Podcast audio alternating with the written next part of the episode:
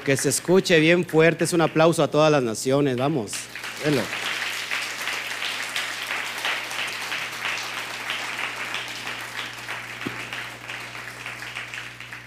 Bueno, pues nos sentimos muy a gusto hoy en esta tarde de Shabbat, eh, con un frío bien sabroso, un rico cafecito, una, una parashá hermosa sobre la mesa y Hashem sobre tu corazón. ¿Qué más puedes pedir?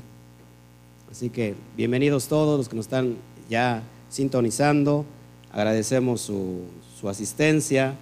Que Shabbat Shalom a todos los que nos empiezan a ver. Eh, muy interesante esta parashá que tenemos en esta tarde, así que te invito a que nos ayudes a compartir eh, en todas las áreas posibles. Si tienes grupos de, de Torah, eh, si nos puedes ayudar a compartir en, en, en todos lados. Entonces, este, voy, déjenme hacer aquí lo propio. Quiero compartir este, la publicación en, Instituto Torah para que podamos llegar a, a, más, a más naciones, a más personas que nos están viendo. Mientras saludamos a todos, eh, a veces me pierdo con tanto, con tanto, cuanta, tanta tecnología, pero creo que es necesario que todas las, personas pues se enteren de lo que estamos haciendo, sobre todo aquellos que están interesados en en cómo se llama, en las cuestiones de las raíces hebreas. Déjenme ponerlo Instituto Torah y listo, ahí está publicado. Bueno, estamos muy, muy contentos, lo vuelvo a repetir. Si nosotros pudimos entender la parashá pasada, ¿se acuerdan cómo se llamó la parashá pasada? Lech Leja, ¿se acuerdan qué significa Lech Leja? Sal, sal por ti, sal de ti, sal porque te conviene. ¿Qué enseñanza les dejó la, la parashá pasada? ¿Qué aprendieron de esa parashá? ¿Qué se les quedó así como muy grabado en, el corazón? Muy marcado. ¿Qué, se, qué, qué, se les, ¿Qué, pudieron ustedes concluir de esa hermosa parashá? Porque la que, la que estamos ahorita tratando es un seguimiento de la pasada. ¿Qué concluye? A veces el Eterno te tiene que sacar de tu comodidad. Para, para, poder, para que uno pueda aprender y pueda uno llegar al propósito que el Eterno diseñó para nosotros. Muy bien. Yo, yo podría remarcar ahí de esta parashá, de la pasada, Letlejá, para volverse Israel, primero tiene uno que ser hebreo. Dejar el pasado, dejar la tierra de Ur de los caldeos, dejar la tierra de la comodidad, dejar la tierra del paganismo y de toda su cultura eh, que te lleva a una, a una, falta de relación con el Eterno y cruzar. ¿Qué significa eh, la palabra hebreo? Ibri significa cruzar. Cruzar del paganismo, ¿a dónde? A, a los pactos del Eterno, a tener una relación ya no con muchos dioses, sino ahora con un solo creador de los cielos y de la tierra. Ahora, esta parasha, bien hermosa, eh, sobre todo que, que, marca muchas cuestiones, pero yo quiero centrar esta parasha en la, en, la, en la esencia, en la manifestación que se le da como promesa a Abraham, el hijo amado, al que tanto ama, a Yitzhak. Entonces, un, un, título que yo podría poner ahorita esta parasha, muchos ya cruzamos del otro lado, bendito sea el Eterno, Hakadosh Barujo, bendito el Santo es, que hoy cruzamos del otro lado. Pero de los que cruzamos, ¿cuántos estamos dispuestos a ir al Monte Moria? Y eso es lo que vamos a nosotros a vislumbrar en esta pequeña, en esta bonita tarde, donde nos estamos nosotros llenando de, de este privilegio de estar con el Eterno. Amén. Entonces, no veo los comentarios aquí, voy a meter en YouTube y para trabajar ya con usted de lleno. Amén. Pues estoy muy gozoso. Eh, todas las cosas eh, están saliendo como, como debe de ser. Cuando uno está enfocado al eterno, pues todo empieza a fluir como debe de ser. Espero que pase usted, le pase a usted lo mismo que a mí. Saludamos a Alberto Sánchez, hoy no pudo estar, Albertito, este, ni Chío, están en Tabasco. ¿Qué tal está el clima por allá en Tabasco? Saludamos a todo, a todo Tabasco. Mientras empiecen a llegar las naciones, también saludamos. Se están inundando en Tabasco. Ok, acá también nos estamos inundando. ¿Sí? Pero de la Torah. Gloria a Hashem, ¿no? Las aguas de la Torah. Bueno, ¿cómo se llama esta parasha? Muy importante lo que usted ve en pantalla. Lógico, usted hoy no va a ver nada en pantalla aquí local. Pero los que están viendo en su, en su celular, en su tableta, en su televisión, se llama la parashá número 4, Bayerá. ¿Qué significa Bayerá? Y se le apareció. Y se le presentó. Entonces vamos a ver este momento tan crucial que, que tiene Abraham. Hace un rato ya estuvimos hablando un poquito de esta cuestión. ¿Cuál es el contexto de esta parashá? ¿De dónde viene? ¿De dónde viene Abraham? ¿En qué se quedó la, la? ¿En qué terminó la parashá de Lecleja? No, ¿en qué se quedó? ¿En qué, en qué, terminó la parashá de Lecleja? En que Abraham se circuncida.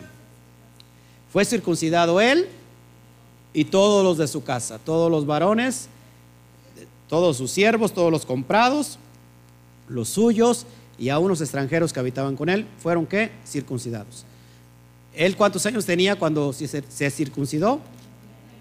99 años. Ahora, vamos a iniciar esta parasha, abra, su Torah en el capítulo 18, capítulo 18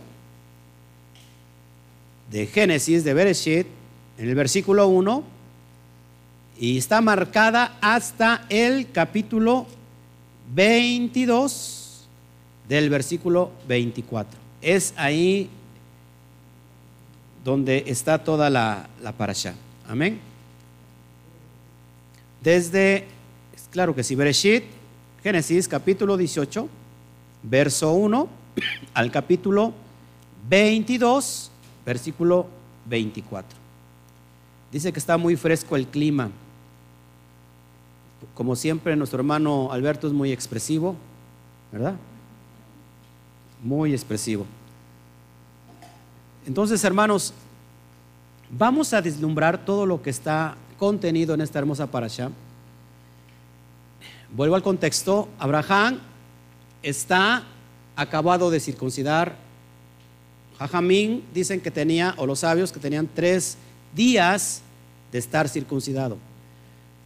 Eh, dicen que para un anciano el día más fuerte de dolor lo recibe al tercer día de la circuncisión. Es un dolor muy fuerte para él.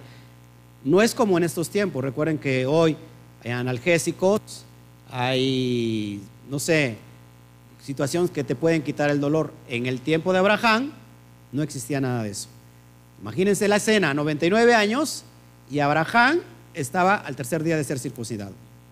Dice que para los niños el segundo día es el día más, más doloroso para los niños.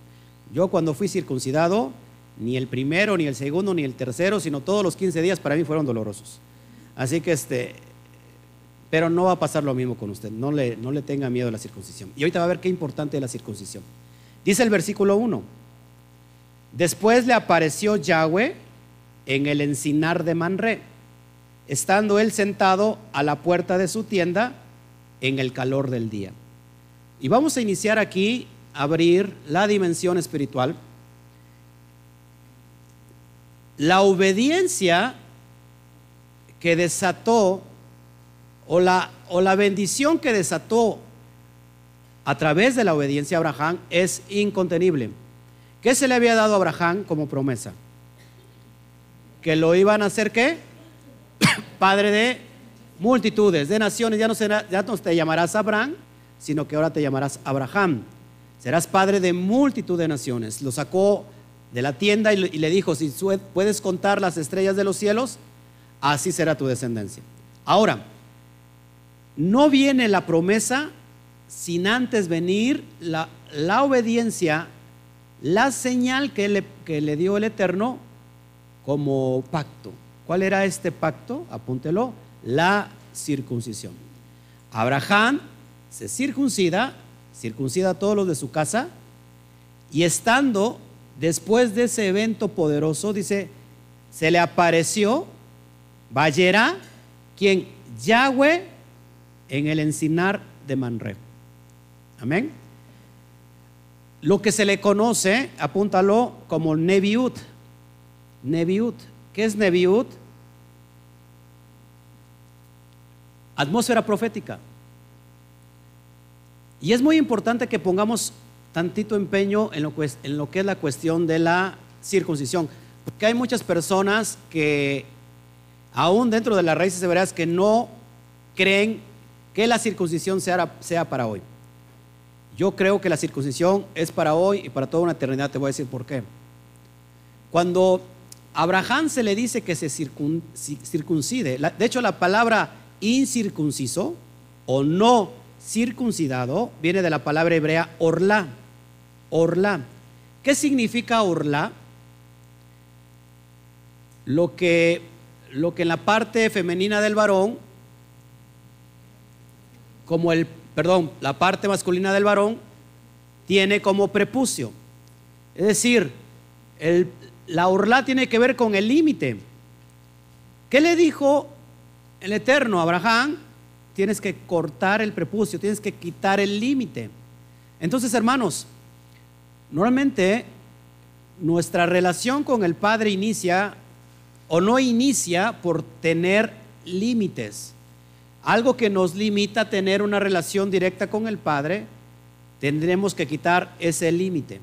Lo obedeció Abraham se quitó esa orla y entonces entra en esta atmósfera profética llamada Nebiut. Una atmósfera profética donde se le abren los cielos y literalmente dice la palabra que estaba en el encinar del Manré, ¿se acuerdan?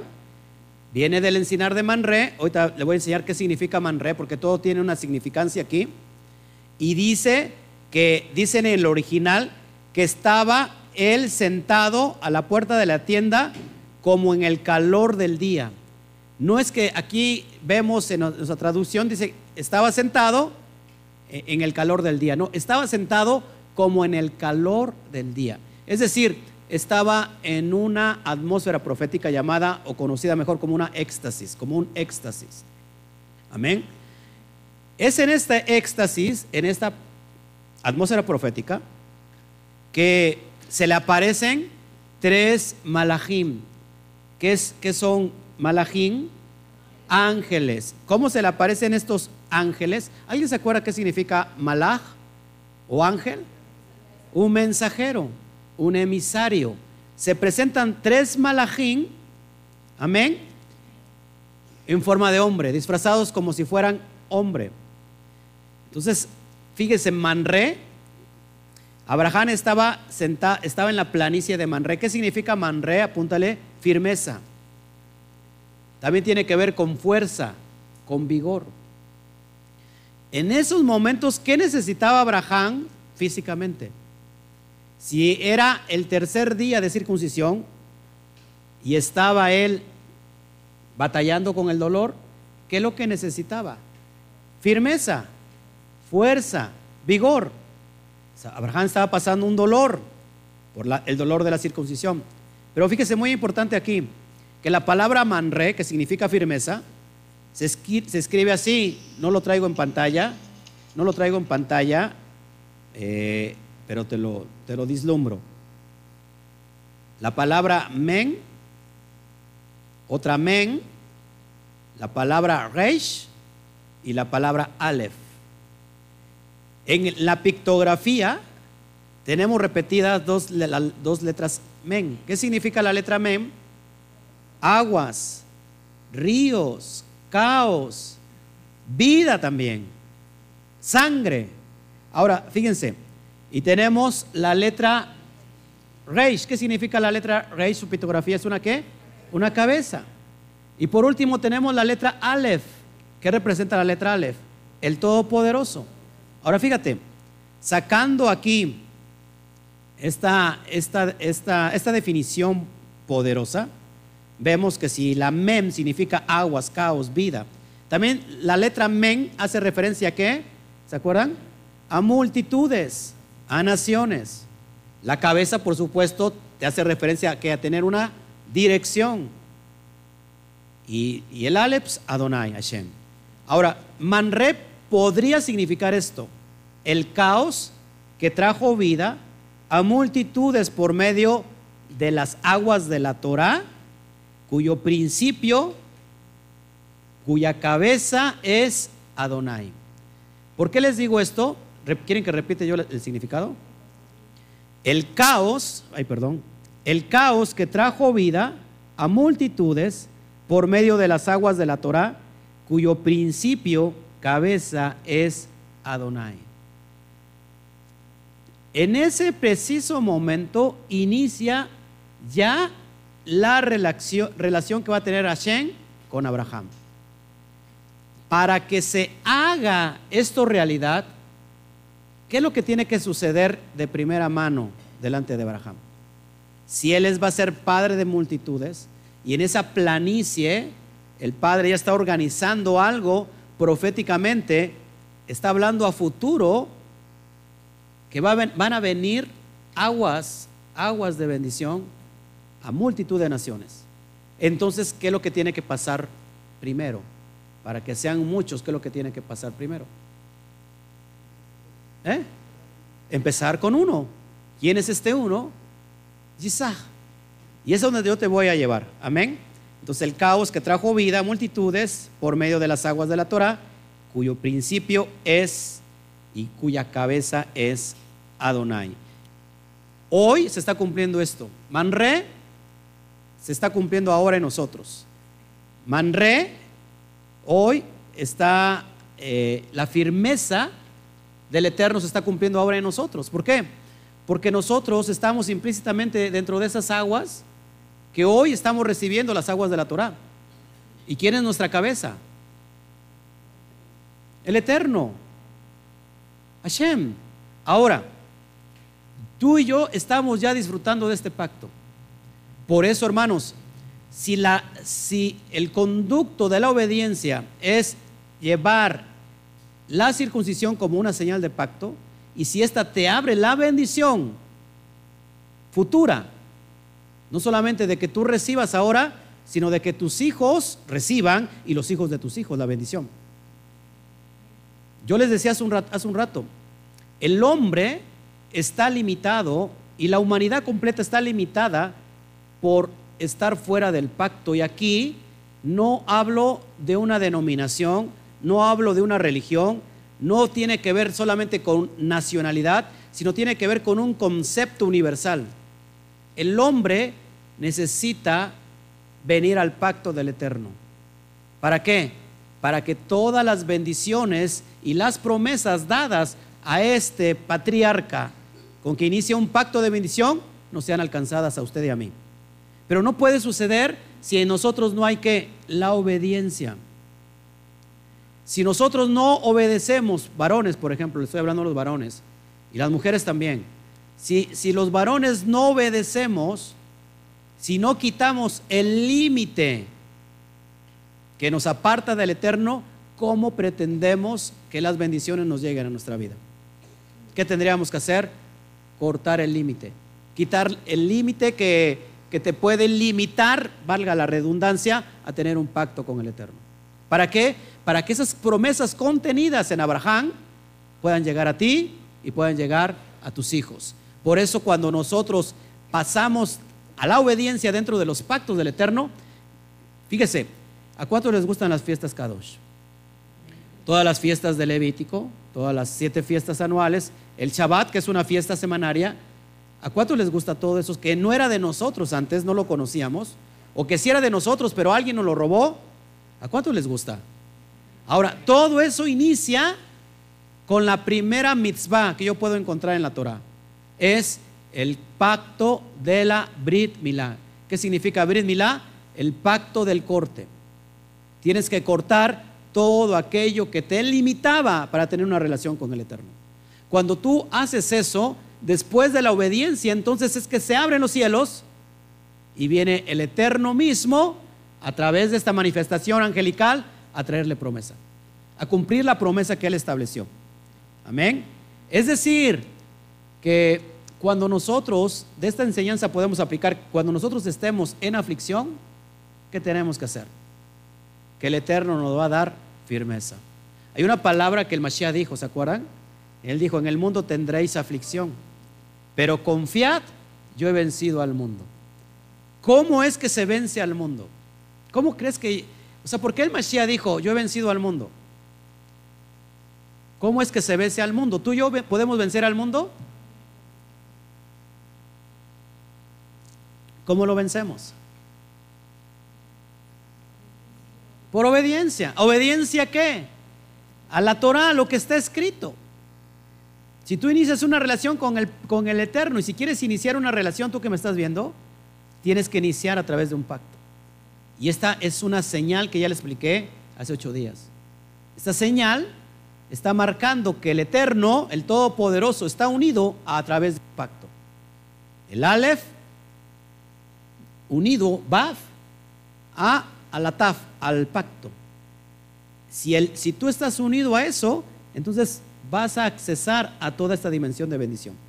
Entonces, ¿cómo se vence al mundo? Estudia cumpliendo la Torah, lo que está escrito. Fíjense, además la palabra manre tiene el valor numérico de 281. Vamos a iniciar un poquito con los, con los aquí. 281. 281, por ejemplo, la palabra médico, ¿saben cómo es la palabra médico en hebreo? Rafa. La palabra Rafa en el hebreo, que creen, tiene un valor también numérico de 281.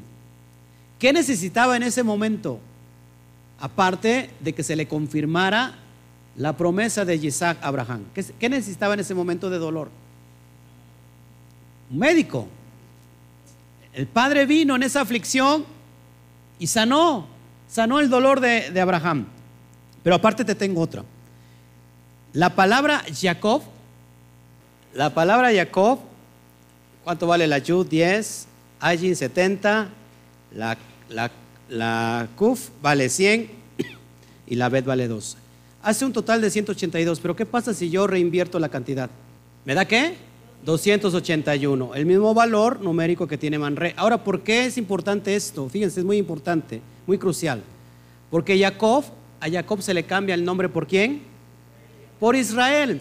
En ese momento, en esa planicie de Manre, que se abre la dimensión profética, le está mostrando la promesa de, de, quién, de Isaac, pero en realidad le dice que lo va a hacer padre de multitud de naciones porque porque ¿dónde, inicia todo, eh, o cuál es el propósito, cuál, es el nombre del pueblo a que el Eterno eligió como su hijo, como el primogénito, como el que va a venir a dar todas esas bendiciones? ¿A quién? A Israel. Jacob, cuando nosotros hablamos de Jacob, hace referencia a Israel. Amén. Entonces, apunte esto por favor en su corazón. La obediencia desata el poder de revelación. La obediencia desata el poder de revelación. ¿Qué hubiera pasado si Abraham no hubiera desobedecido? ¿Creen que hubiera venido esta, esta bendición de multiplicarlo como, con muchas multitudes, con mucha gente, con, mucha, con muchas naciones? ¿Ustedes creen que haya venido eso? Es más, le aseguro que ni siquiera hubiera venido la promesa de Yitzhak. ¿Todos aquí? Entonces, Hashem le confirma la promesa de su descendencia a causa de la obediencia de la señal de la circuncisión. Circuncídate y vas a venir a recibir lo que el Padre prometió y estableció para cada uno de nosotros. Amén. La mujer se tiene que circuncidar, se tiene que circuncidar el corazón. Amén. Si alguien está en desacuerdo y dice, ah, la mujer, entonces nada más el corazón y yo tengo que circuncidarme, Pueden cambiar los roles y ahora el varón que dé, a luz, que vaya cargando en su vientre un niño, un bebé que va a estar durante nueve, durante nueve años. Perdón, durante nueve meses. Lo digo porque hay, hay personas que ya tienen más de 50 años y todavía siguen en el vientre de mamá y papá. Se los dejo de tarea. Amén. Entonces Abraham lleva a cabo la mitzvah de dar, eh, perdón, después de esto, ¿qué pasa con estos ángeles? Cuando Abraham ve a estos ángeles, lo que hace primero es llevarlos en el verso 9 al 10, vamos para allá, vamos a leerlo rápido. Estamos trabajando en Bereshit 18. 9 al 10 dice, ¿dónde está Sara tu mujer? Y él respondió, aquí en la tienda. Entonces dijo, de cierto volveré a ti según el tiempo de la vida. Y aquí que Sara tu mujer tendrá un hijo. ¿Y Sara qué pasó? Se rió. Pues Sara, eh, pues entre sí diciendo, después de que he envejecido tendré deleite, siendo también mi Señor ya viejo. Fíjense esto, esto importante. Después de que Abraham se circuncida, viene la promesa. Vienen los ángeles. ¿Y qué hace Abraham? ¿No lo recibe? Hay una mitzvah que tiene que ver, bueno, voy a decirlo también en términos en español por la persona nueva que nos acompaña. Una, un mandamiento que tiene que ver con el hospedaje. ¿Se acuerdan quién decía esto según Pedro? Pedro decía, ¿verdad? Que seamos hospedadores porque muchas veces hospedamos ángeles. Entonces, el, dar hospedaje es una mitzvah y trae bendición con eso. ¿Quién le gustaría quedarse hoy en mi casa? Lo invito. ¿Sí? No se hizo que hacer todo el día y ya vamos a levantar el Shabbat. Y usted puede elegir lo que quiera, lavar los platos, eh, dar una trapeada, qué sé yo tener las camas, le invito. No, no es cierto. El que se hospeda, ¿cómo se le tiene que recibir al que se hospeda? Como un rey. ¿Qué hizo Abraham? Corrió y le preparó qué? Banquete. ¿Sí? Le preparó un banquete ahí, le asó ahí un cordero, leche, ¿qué más? A lo que le gusta que le unta usted al pan, mantequilla. Eh, la mitzvah de hospedar a alguien trae bendición. Entonces el ángel le dice, ¿dónde está tu mujer? Que le quiero dar qué palabra. Le quiero dar la, palabra. ¿Y qué hizo? ¿Qué hizo? Sara se rió. Se rió Sara y dijo, ¿cómo es posible que después de que he envejecido tendré descendiente y mi Señor ya está ya qué? Ya está viejo. Es como si dijeran ahorita a nuestra hermana Como le dijera a nuestra hermana Silvia, para que no... Que le dijeran, oh, hermana, ¿va usted a tener un bebé? Y va a decir, ¿cómo? Si yo teniendo 25 años y mi esposo casi 100, ¿no? Así, así como se rieron, así le pasó a Sara. Sara se ríe de la promesa. Fíjense, en el versículo 12. Versículo 12, es impresionante esto. Bueno, ya, ya lo leímos, ¿va? Dice que Sara se rió porque tuvo miedo. Tuvo miedo. Es decir, Señor, yo no me río, pero no de burla, me, río de miedo. Qué falta de fe, ¿no? ¿Y qué le dice el Eterno? Así. ¿Ah, Muy bien. Pues tu hijo se llamará eso, risa. Risa porque te reíste. ¿Qué significa Yitzhak? Se reirá. En futuro, se reirá. ¿Quién reirá? ¿Quién va a reír? El Eterno. ¿Cuándo va a reír? Cuando se haya cumplido el propósito de todos los tiempos. Unificar a las dos casas que se dividieron. Fíjese cómo está aquí el engrane, para que vayamos entendiendo cómo está la conexión y que todo es profético. Desafortunadamente no traje yo mis, mis diapositivas, pero fíjate cómo está el proceso. Abraham, ¿qué significa? Padre de multitudes. Después de Abraham, ¿quién viene? Yitzhak. ¿Qué significa Yitzhak? Se reirá. Después de Yitzhak, ¿viene quién? Jacob. Jacob, que se le cambia el nombre a Israel. ¿Qué significa Israel? El que vence junto al Eterno, el que se deja gobernar junto al Eterno, el que pelea junto al Eterno. Después de Israel, ¿qué simiente viene? Yosef. ¿Qué significa Joseph? Añadir, añadidura. Yahweh añadirá. De Joseph viene lo importante. De Joseph viene Efraín. ¿Qué significa Efraín? Fructífero o mucho fruto.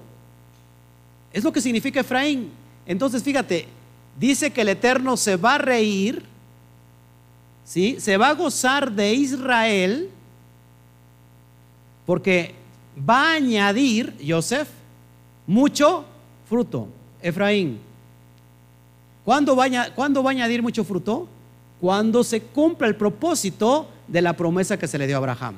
En tus simientes serán benditas todas las naciones de la tierra y de ti saldrán reyes y de ti saldrán naciones. ¿Cuál es el propósito? Hoy Efraín, ¿dónde está? ¿En, dónde se encuentra Efraín en este momento? Disperso entre todas las naciones. ¿Dónde iba a añadir el fruto? Fíjate, para que haya fruto tiene que haber una semilla. Entonces el Eterno va a añadir una semilla que la va a esparcir entre todas las naciones. Y está dando fruto ahora, está dando Efraín ahora, está dando fruto ahora, está dando fruto en México, está dando fruto aquí en el Valle de Orizaba, está dando fruto en Estados Unidos, en todos los países de Centroamérica, de Suramérica, en África, en Europa. ¿Por qué? Porque la semilla fue esparcida. ¿Y qué están haciendo de ahí? Mucho fruto. ¿Se dan cuenta, hermanos? ¿Quieren ustedes agradar al Padre? Dijo el Mashiach, lleven mucho fruto. ¿Sí? Fruto en abundancia. El Mashiach dijo, de cierto, cierto os digo, que si el grano de trigo no cae a tierra y muere, este, lleva, este queda solo. Pero si muere, fruto en abundancia dará. Esto lo dijo antes de ir a su muerte. Una semilla judía trae fruto entre todas las naciones a su hermano Israel. Es impresionante, hermanos. Por eso no podemos desconectar esta, esta preciosa parasha con todo el significado profundo y profético que tiene. Amén. Después de eso, eh, después de que el Padre le da promesa, amén, le dice a Abraham, voy a hacer algo, pero no puedo hacerlo sin antes, sin antes decírtelo. Viene la destrucción de Sodoma y Gomorra. Abraham intercede por Sodoma o Sedón en el hebreo, Sedón. Fíjate lo que le dice en el versículo 17. Vamos a leer desde el 16 para que vayamos entendiendo. Y los varones se levantaron de allí y miraron hacia Sedón, hacia Sodoma, y Abraham iba con ellos acompañándolos. Y el Eterno le dijo, fíjate qué le dijo el Eterno, escribiré yo a Abraham, encubriré yo a Abraham lo que voy a hacer. Hermanos, estar en un, pacto de obediencia te, te permite estar conectado en la intimidad del Eterno. Esa intimidad del Eterno te permite sentarte, ojo aquí, es muy importante, sentarte en el consejo del Eterno. Es impresionante, porque el eterno, ¿qué le tiene que comentar al hombre? No el eterno es autosuficiente, no es, es completamente eh, eterno, él es absoluto. ¿Por qué le tiene que comentar a Abraham lo que va a hacer? Eso es muy importante, hermanos. Fíjense, en Amós 3, 9, si no me equivoco, alguien si lo busca por favor y me lo, me lo puede confirmar, dice, nada hará Adonai, ¿sí? 3.7 de Amós, porque nada hará Adonai sin que revele sus secretos a sus siervos los profetas. Ojo aquí, Abraham era un profeta. ¿Cuándo les gustaría ser profeta? Ah, yo quiero ser un profeta del Eterno. Empiece obedeciendo. Eso te coloca en la intimidad con el Eterno. ¿Y qué le dice? Voy a destruir Sodoma. ¿Qué dijo Abraham? Padre, Versículo 24. Versículo 23 vamos a leer para que vayamos entendiendo. Ya estamos de regreso, gloria a Shem. Dice Norma, ¿qué pasó? Pues lo mismo me pregunto, se nos fue Se nos fue este, el aire, no el aire, la señal, o no sé qué se nos fue, pero el es que ya regresamos. Versículo 23 dice, y se acercó a Abraham y dijo, ¿destruirás también al justo con el impío? ¿Qué dijo Abraham? Quizás haya 50 justos dentro de la ciudad. ¿Destruirás también y no perdonarás al lugar por amor a los 50 justos que están dentro de ti? ¿Y qué dijo el, Eterno? Si hay 50, no los destruyo. Y después dijo, bueno, si hubiera 5 menos, si hubiera 45, ¿destruirías tú la ciudad? No la destruiría. Y después dijo, bueno, perdón si me equivoco, Padre, no quiero ser, no te quiero faltar el respeto, pero si hubiera 30, ¿la destruirías? No la destruiría. Bueno, bueno, estoy exagerando. Si hubiera 20, ¿la destruirías? No la destruiría. Me vas a perdonar, Padre, pero sigo exagerado. Si hubiera 10, ¿perdonarías? 10 justos, ¿qué dijo? Perdonaría por 10 justos. ¿Cuántos justos había? Ni uno solo. Ahora, hermanos, hace un rato dije esto que es muy importante. El Padre, ¿qué significa eh, si lo aplicamos a nuestra alma, a nuestra vida? La destrucción de Sedom y Amorá, o Sodoma y Gomorra. ¿Qué significa en nosotros?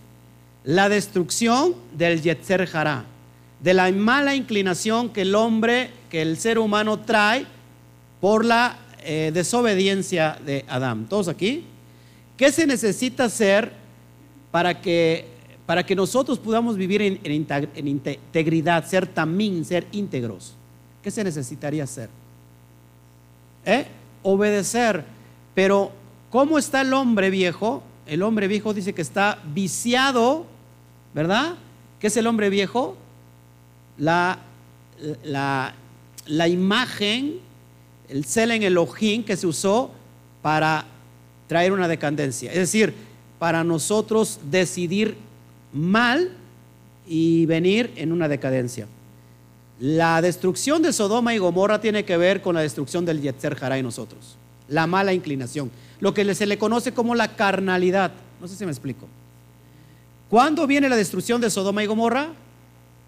Cuando eres obediente a la circuncisión. Por eso en nosotros hay un ataque que viene de parte del Eterno para destruir todo aquello que nos aparte de tener una comunión, de una intimidad santa y kadosh con Él. Amén. Entonces no había ningún justo. ¿Y qué? Y trajo destrucción. Antes de eso, van dos ángeles, dos malajín, a visitar a quién? A Lot. ¿Qué pasa con Lot? También aplica la misma del hospedaje. Lo recibe bien, los quédense en casa, les vamos a hacer su cena y todo eso. ¿Y qué pasa con el pueblo de, Sodoma? Que los varones escucharon que habían llegado dos visitantes. Y dice la, la escritura que llegaron desde el más joven hasta el más viejo y querían conocer a esos dos ángeles. La palabra conocer tiene que, ver con, querían tener relaciones sexuales con estos dos ángeles. Es algo, imagínate cómo estaba cargada la ciudad. Si te das cuenta, hermanos, estamos casi al mismo nivel. ¿Qué pasa en nuestra sociedad? Lo conocemos hoy, por ejemplo, la, cuestión del género, la ideología de género. ¿Qué pasa con la ideología de género? Los hombres quieren ser mujeres, las mujeres quieren ser hombres, hay hombres que quieren ser perros. Yo tengo una perra que está sufriendo de ideología de género porque quiere ser niña. Y creo que está enamorada de mí. Porque no me quita la vista. Y a decir, ¿cómo estoy viendo al ungido del Eterno? No puede ser posible. El que sale ahí en YouTube, yo lo estoy ve y ve todo el tiempo. Entonces, hermanos, hoy en día, ¿cómo está la promiscuidad? ¿Cómo tú, tú agarras un aparatito como estos, ten cuidado con tus hijos. Están a un clic de qué? De ver pornografía. Por eso YouTube el 10 de diciembre trae cambios muy buenos. Ya todo lo que tenga que ver con, niños, información para niños, va a ser mega controlada. Y si tú no cumples con esos requisitos, te van a dar de baja. Y si no, vas a tener problemas legales. con YouTube. Eso es bueno. se está haciendo algo bueno. Y tú tienes, por ejemplo, yo que estoy, estamos subiendo los videos, tengo que poner si es para niños o no es para niños. Ya es una obligación. Yo tengo que poner no, no es mensaje para niños. Pero si es, tiene ciertos requerimientos. Qué bueno. Pero hoy cómo está la, la, no sé, la atmósfera cargada de sexualidad. Todos los comerciales tienen que ver con sexo. Todo. Doble sentido. Todo tiene que ver con sexo. Eh, no estamos lejos, hermanos, de lo que es Sodoma. Es más, eh, hoy se está peleando en contra del aborto porque hay mucha gente que está dispuesta a que se legalice el aborto a partir de los seis meses. Eso es impresionante y es una maldición que está sobre nuestro país y no solamente sobre nuestro país, sino sobre toda todo el mundo. ¿Qué pasa con Evo Morales? No quiero hablar de política, pero ¿qué pasa con Evo Morales? Él dijo que la ayuda no iba a venir del cielo. Y lógico está, nosotros tenemos que hacer nuestro, nuestro granito de arena, hacer lo que nos corresponde hacer. Pero él diciendo, no viene la ayuda del, cielo, no nos vienen a salvar nadie. ¿Y qué pasó con Evo, Morales? Se vino para abajo. Hermanos, se ha juntado en, en, Bolivia, se juntaron miles y miles de personas recibiendo al Eterno.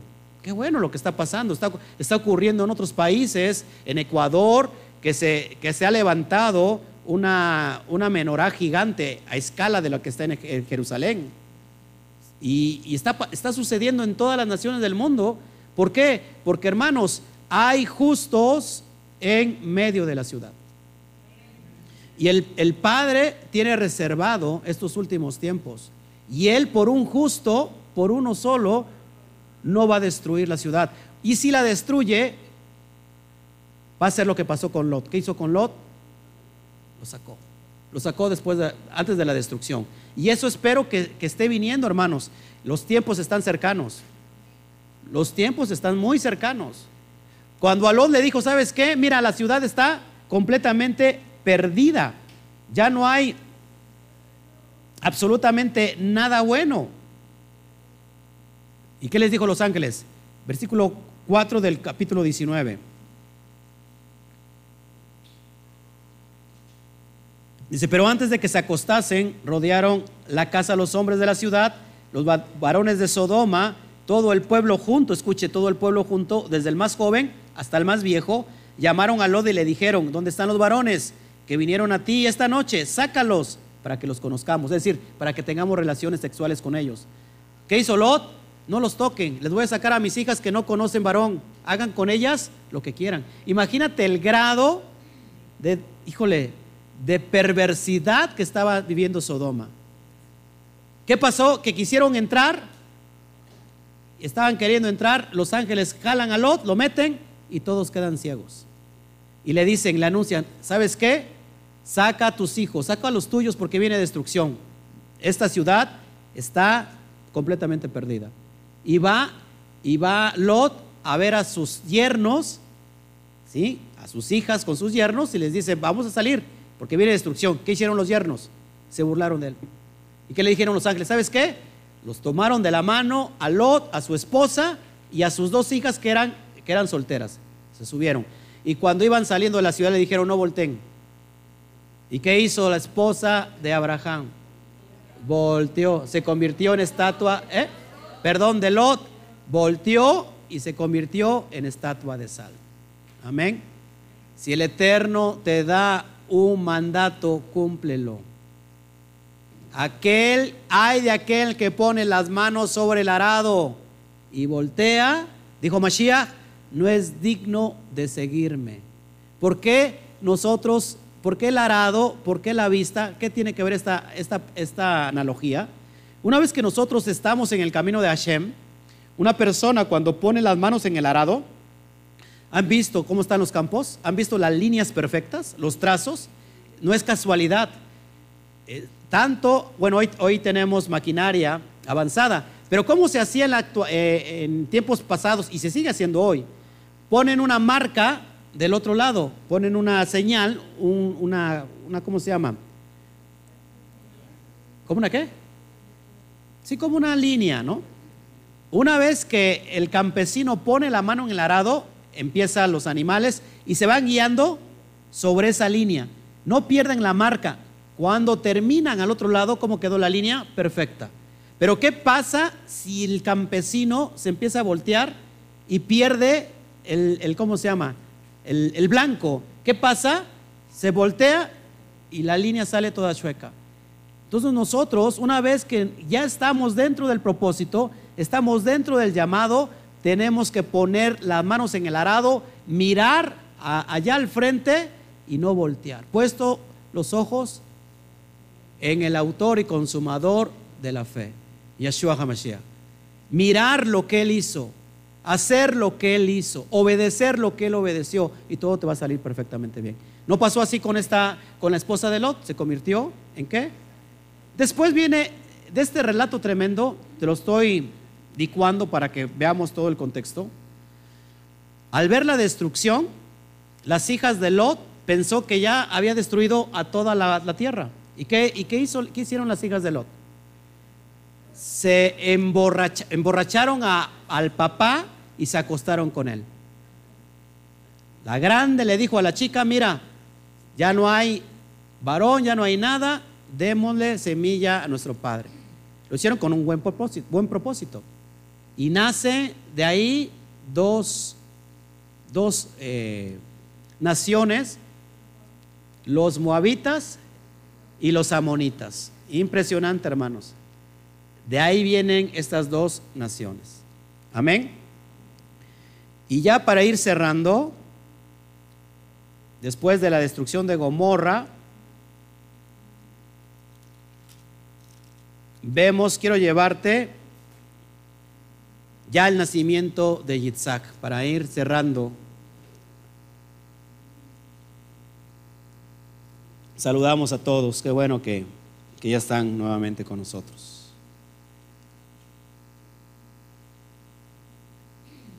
Gloria Viene el nacimiento de Yitzhak y con eso vamos a, ir cerrando. no, no he escrito aún la parasha escrita yo creo que mañana la estoy subiendo para que ya la puedan tener para su estudio. Ahí voy a poner todas las gráficas correspondientes, los valores, la gematría y todo lo que a veces eh, no podemos enseñar pues, porque no tenemos los recursos de que usted pueda ver y, poder aprender mejor. A veces necesitamos no solamente escuchar, sino ver para que tengamos esa mejor enseñanza. Vamos a ver el, el capítulo 21, versículo 1, por favor.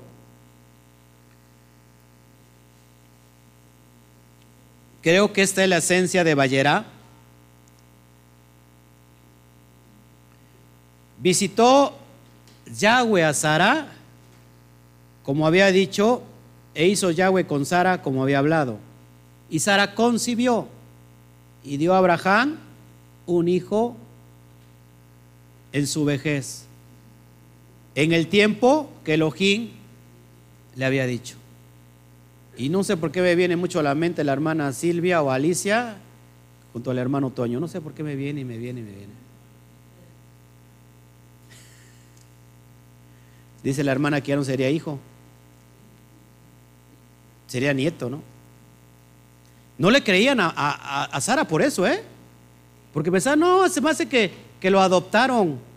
Se me hace que lo adoptaron y se burlaba la gente de Sara. No, no, no, ¿cómo? ¿Cómo va a estar amamantando si ya es, ya es vieja?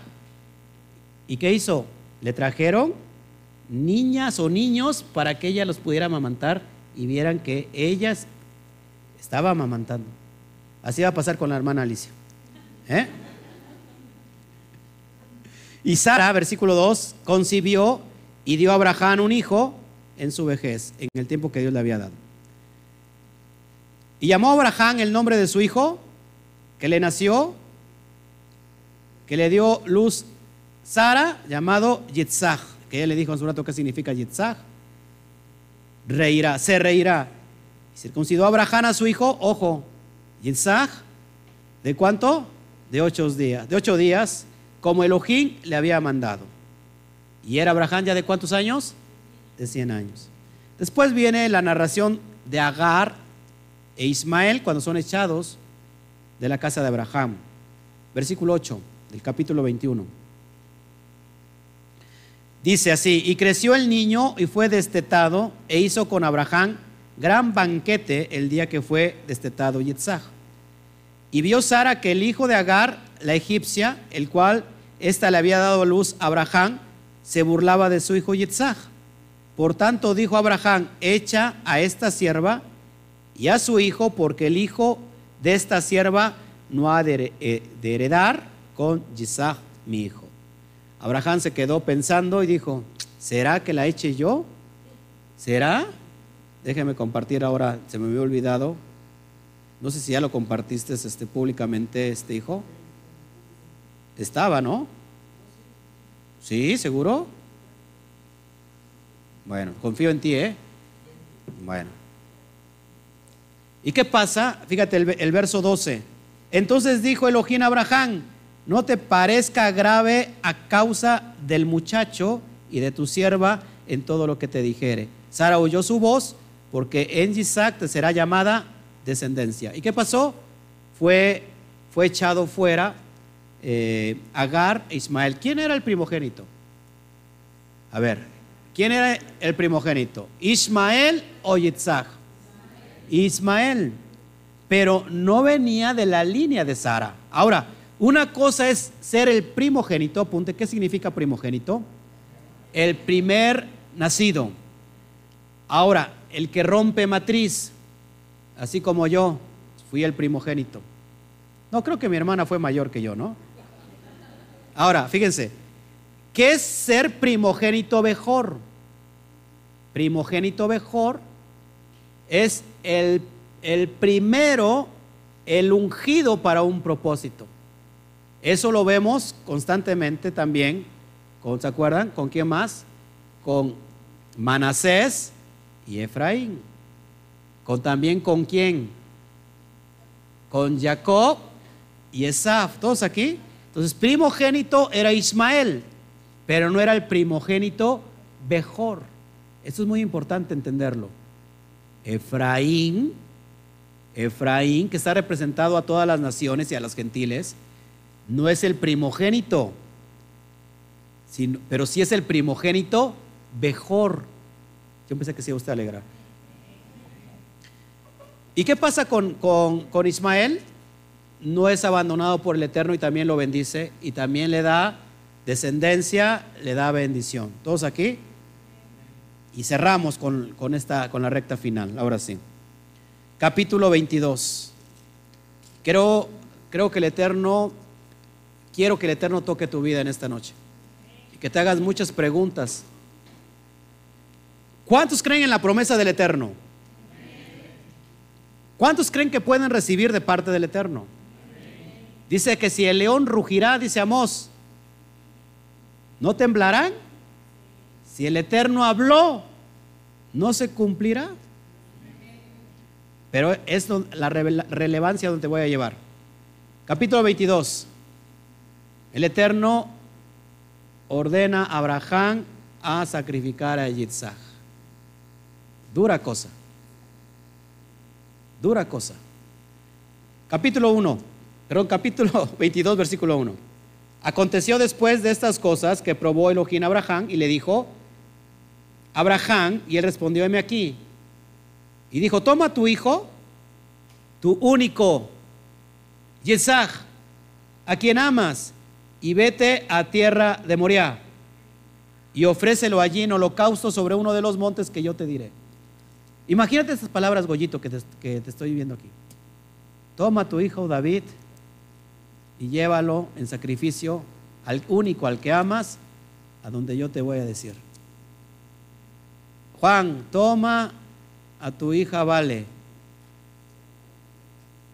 Es, la es Marijova porque es la primera. En este caso ponemos a la Vale.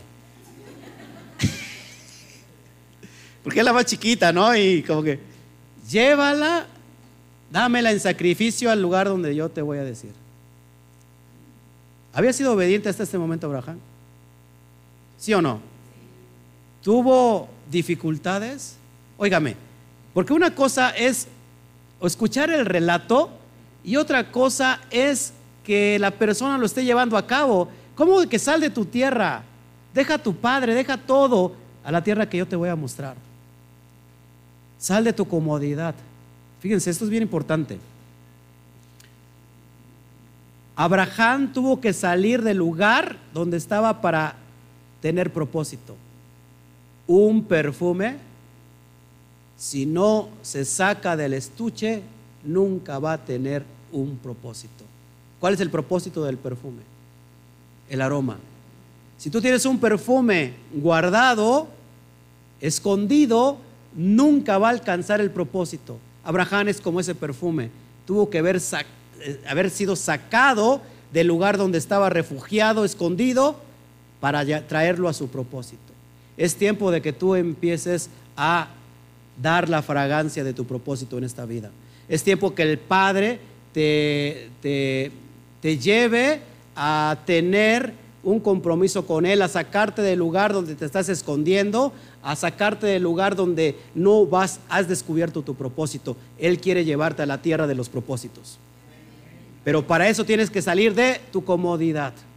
En mi comodidad me siento muy bien, en mi comodidad me siento a todo dar. Yo no quiero eh, ninguna, eh, ninguna incomodidad. Yo estoy perdido, no tengo propósito, a lo mejor me está yendo mal, pero de aquí me siento muy cómodo. ¿Sabes qué? Nunca vas a adquirir tu propósito, sino después de que salgas de la tierra de Ur de los Caldeos y empieces a, a dar olor, fragancia del propósito que el Padre te puso. ¿Qué pasó con Abraham? Hizo todo eso. ¿Qué pasó con Abraham? Escuchó, circuncídate. Se circuncidó.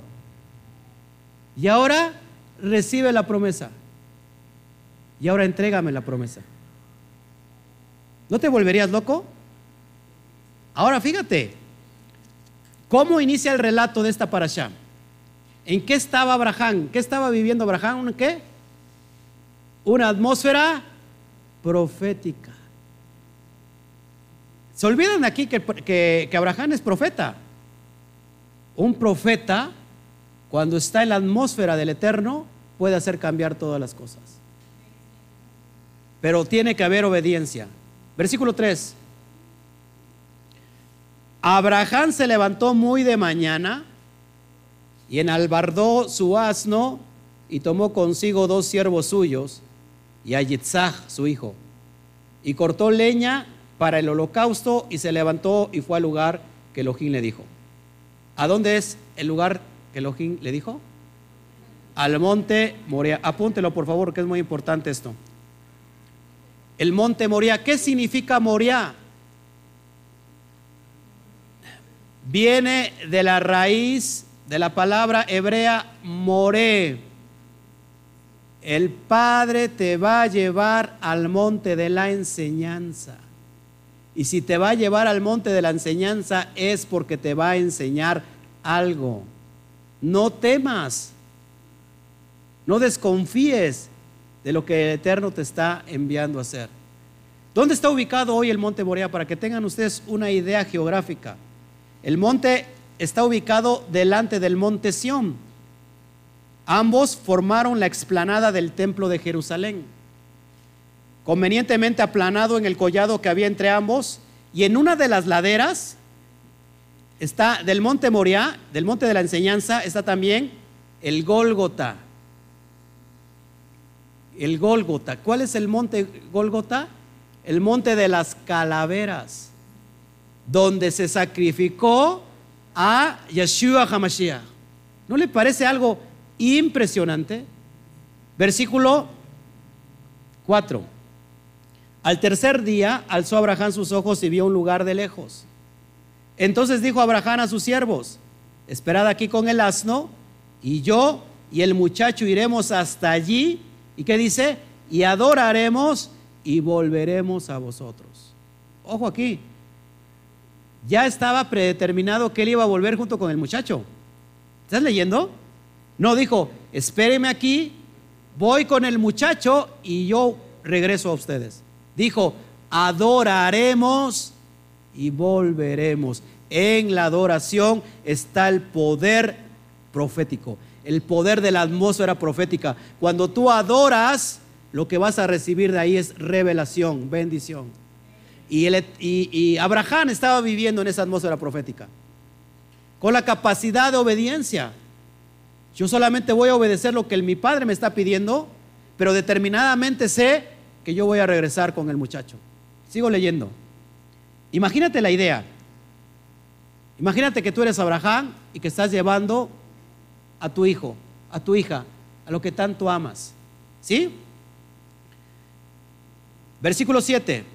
Entonces habló Yitzhak Abraham, su padre. Escucha lo que dice el niño. Y dijo, Padre mío. Él respondió, heme aquí, hijo, mi hijo. Y él le dijo, he aquí el fuego y la leña. ¿Dónde está el cordero para el holocausto? ¿Qué le contestarías? ¿Qué le contestarías? Es más, te la voy a poner hasta más fácil. ¿Cuántos tienen una mascotita que, quieren, que aman? ¿La darían? yo creo que Juanito al Rocky sí lo daría, ¿no? Pero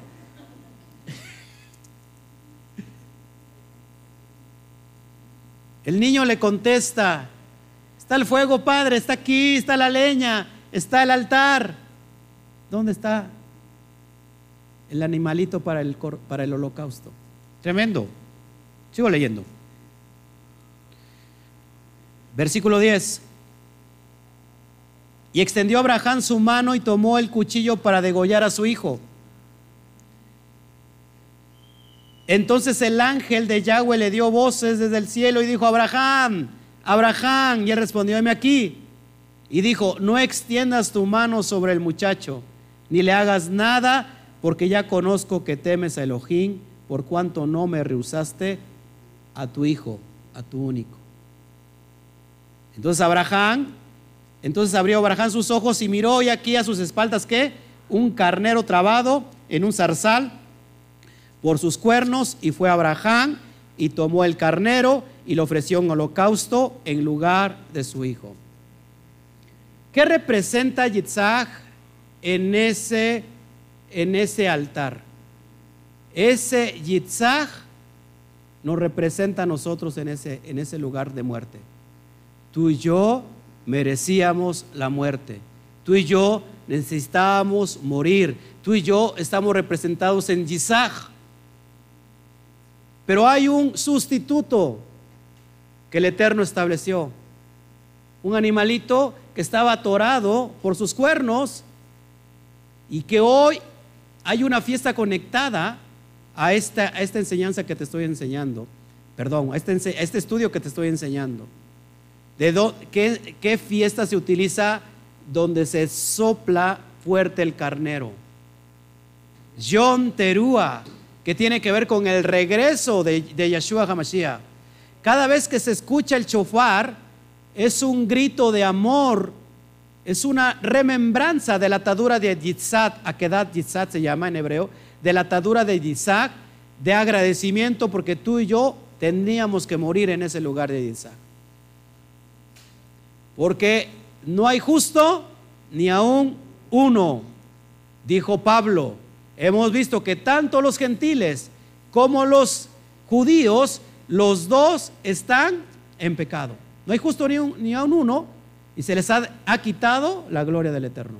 Tú y yo necesitábamos morir, pero gracias a un sustituto, hoy tenemos la redención. Así como pasó con Isaac, con ese, con ese carnero que estaba que iba a ser inmolado a su favor, estaba ahí proféticamente el corderito, el cordero de Pesach, el que iba a venir para la redención de todos nuestros pecados, Yeshua HaMashiach. En ese lugar que le tocaba a Yitzhak, después de muchos años, en el primer siglo de nuestra era, viene alguien y se pone en ese lugar, en ese mismo monte llamado el monte Moriah, que es Yeshua HaMashiach. Y ese hijo es sacrificado por amor a cada uno de nosotros. Impresionante. Verso 14. Y llamó a Abraham el nombre de aquel lugar Yahweh Jireh, que significa Yahweh proveerá.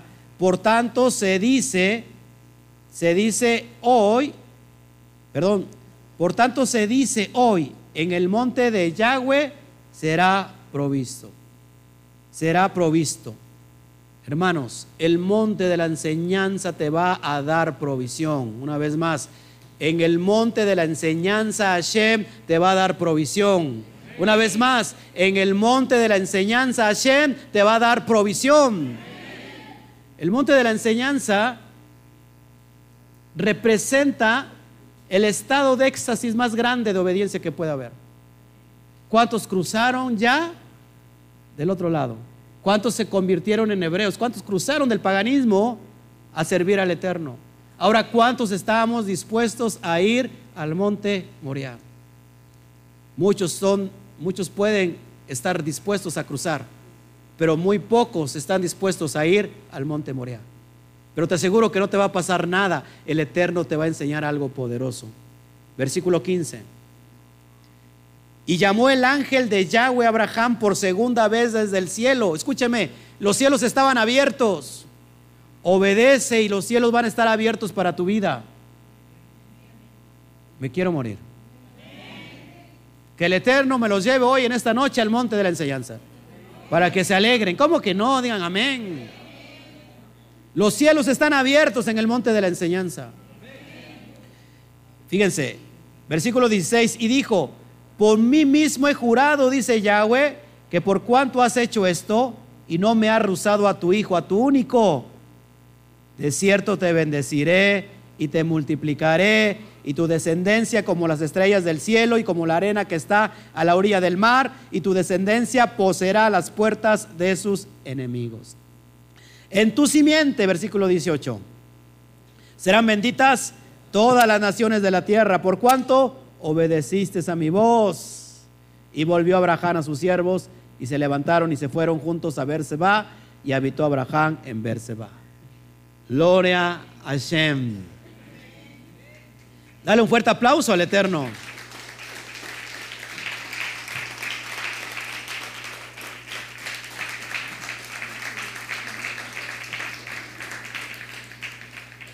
Con esto podemos cerrar ahora sí.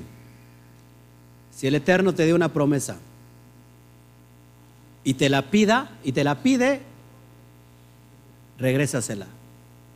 Porque la promesa que Él te dio viene de Él. Lo que tienes como promesa no es tuyo. Pero la desobediencia, perdón, pero la obediencia va a traer el pacto de la bendición eterna. Gracias a eso, nosotros estamos gozando. Gracias a la obediencia de nuestro padre Abraham, nosotros estamos gozando y recibiendo esa herencia, esa bendición en estos días, para la gloria de Hashem. Pues nos da mucho gusto haber estado con todos ustedes. El hermano ya viene con toda su descendencia. Escuchó que el Eterno lo iba a bendecir con, con descendencia y ya dice, acabó el Shabbat y ya vengo a ver a mi esposa, a mi amada Alicia. Que el Eterno le dé manré, hermano. Que le dé manré. ¿Qué es manré? Fuerza, vigor. Entonces, hermanos, pues nos vamos. Les bendecimos. Que, gracias que haya estado con este, con este tiempo con nosotros.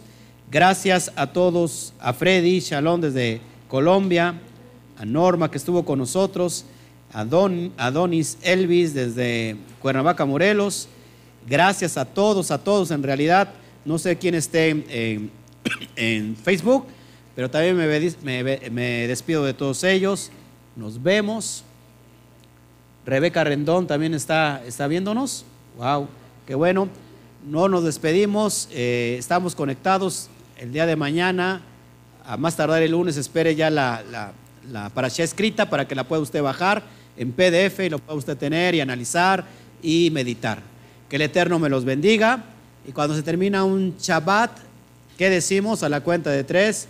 Uno, dos, tres. Shawa, Nos vemos, mis hermanos.